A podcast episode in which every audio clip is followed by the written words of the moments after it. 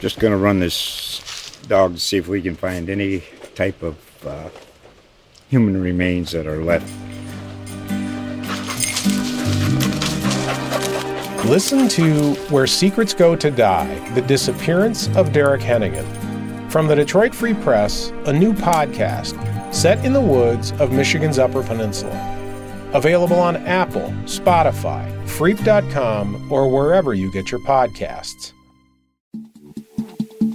Joe Gasaway at the control tower, ready to snap the button and explode this field into turn number one into the back straightaway at 200 miles per hour.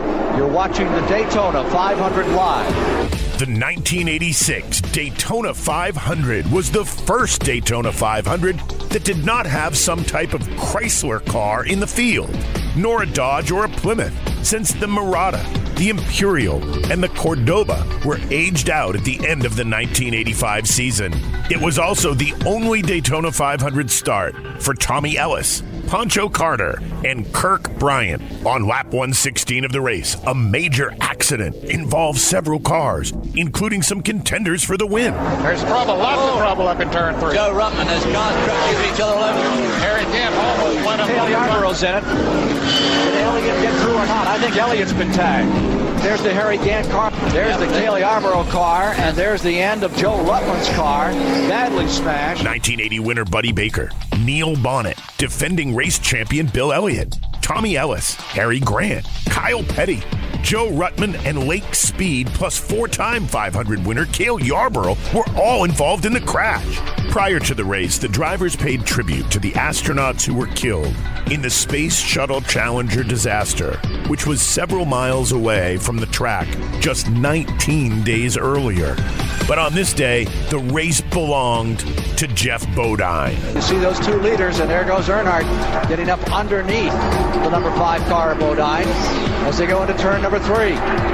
He's there. Hanging on well, even though he's out of the draft. He's still hanging on pretty well as they go down that back straight. Who won this race on fuel mileage after engaging in a long feud with Dale Earnhardt. These two aren't palsy. Not palsy at all. They have beaten and flammed on each other a whole lot. Well, their latest altercation was yesterday at the Sportsman 300 race. That's right. They banged together. and, uh, Sideways right here at 190 miles an hour to the trial. And Earnhardt came out the winner on that one. Earnhardt was forced to pit for gas with three laps to go, And He's Earnhardt is coming in. Dale Absolutely out of gas. Earnhardt is coming in. and then blew his engine, leaving the pits. Something's wrong on that car as it came out of the pits. Something is amiss on Earnhardt's car. He blowed her up. which allowed Bodine to cruise to victory by a margin of over 11 seconds. You're riding down for the finish. Checkered flag is out, and you are with Geoff Bodine as he wins the 1986 Daytona 500. Another hard luck finish for Earnhardt, but Geoff Bodine cruises into victory lane with plenty of gas in the 1986 Daytona 500.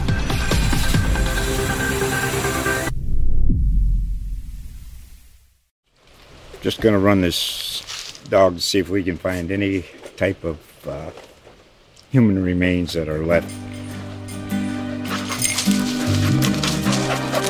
Listen to Where Secrets Go to Die The Disappearance of Derek Hennigan.